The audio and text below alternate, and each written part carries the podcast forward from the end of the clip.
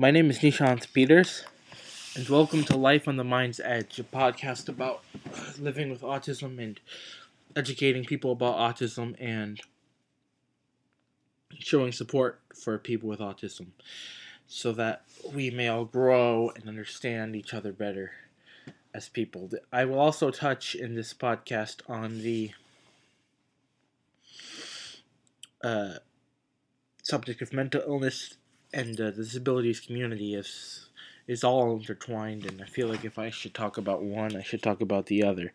So, with that in mind, I'm going to get started um, about myself.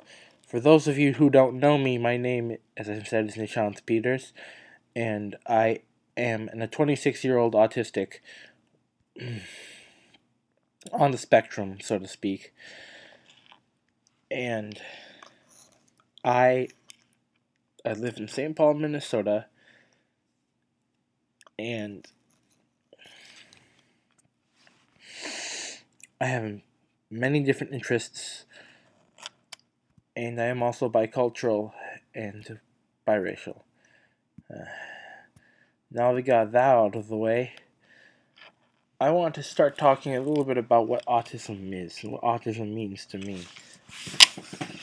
So,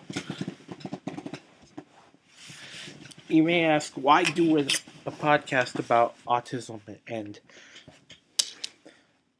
the disabilities community? Uh, I mean, you might think there are better things to talk about, especially with the coronavirus going on. However, this is a passion of mine. This is something that I really want to engage in. I want to shout from the rooftops about how important it is to understand autism and disabilities, you know.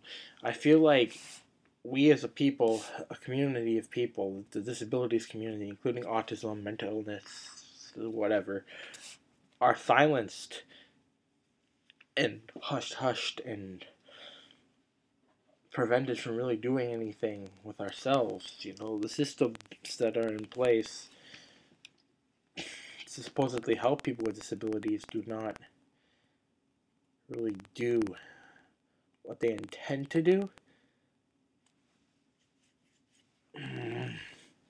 So I want to bring awareness, especially to people that could benefit from understanding other conditions and it's not like autism is really a rare condition anymore. It's a very prevalent condition. in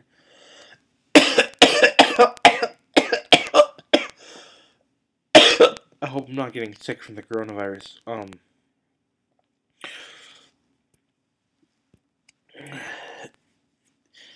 I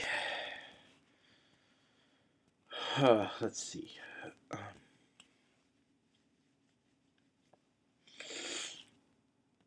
I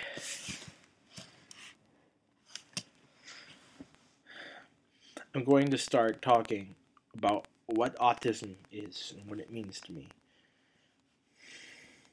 So, autism, and I'll try to keep this very brief, is a um, condition in which, well, first of all, it's a condition, it's not a disease, as many people think it is, therefore, it can't be cured it's it's a neurological condition. It's it's a little bit like having diabetes in a way.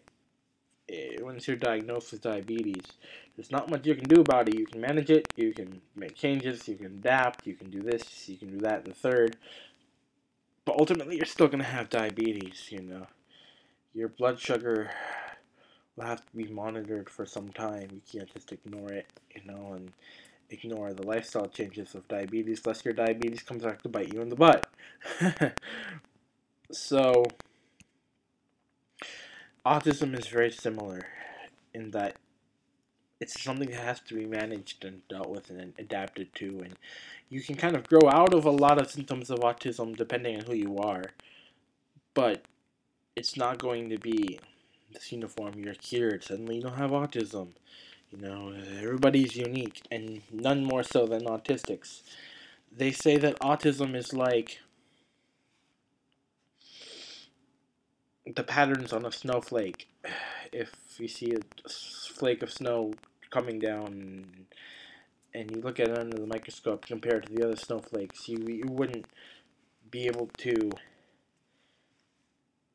say that they look the same because each, snowflake is individually um, comprised and individually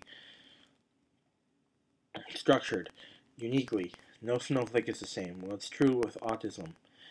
It's it's really more of a loose cluster of symptoms than an a concrete condition.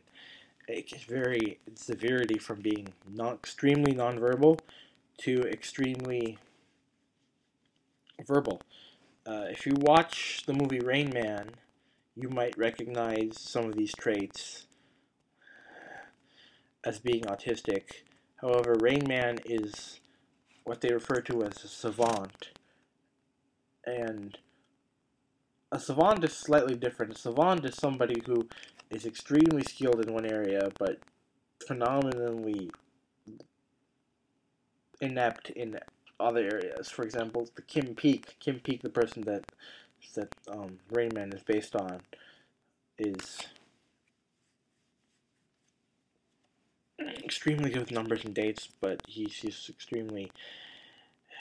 Um, I'm avoiding the words low functioning here and high functioning because I think that is such a farce. You know, you function however you function. You know, I mean, like it just gives people an excuse to say I'm better than better than you because I'm higher functioning. What kind of bullshit is that? But um, that's for another episode, perhaps. So basically,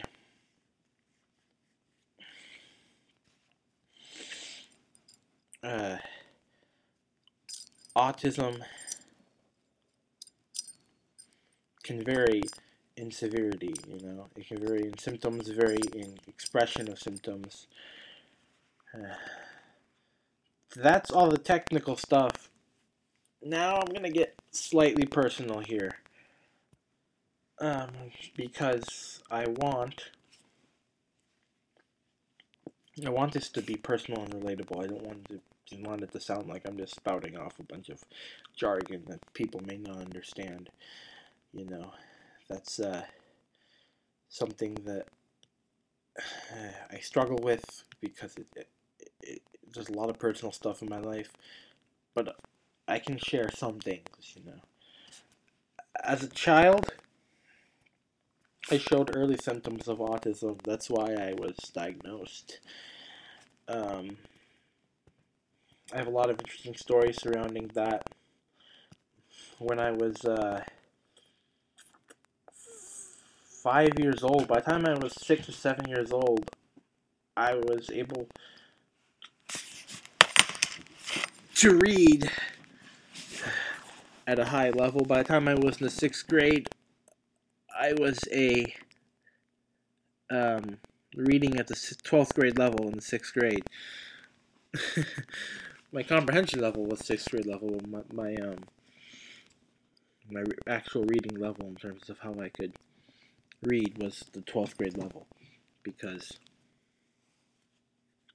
I've always been gifted with reading and language. No, no, no, not everybody is gifted with reading and language like I am, but I am extraordinarily gifted, and I'm not trying to do my own horn here, but I mean, I'm just saying it's a strength of mine. However, this autism has also come with many challenges. It's both a gift and a curse. As a child, I didn't have many friends, and I didn't really engage with people very well. I was partially because I was very arrogant, and partially because I didn't have the social skills to really know how to have a conversation with people or how to relate to people you know, there's this thing called the theory of mind, which I think I lacked. Uh, theory of mind is basically the idea that a person with it refers to people with autism, but it's a general theory as well that explains how somebody can understand another person's viewpoint and that they have a separate mind and a separate viewpoint. An example of this would be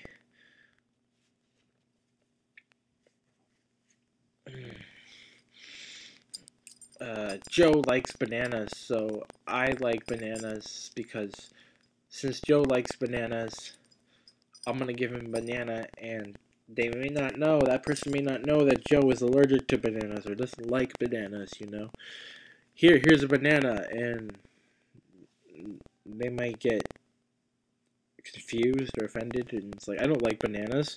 I don't want a banana, and, and the person with autism might be thinking, well, that doesn't make any sense. I like bananas.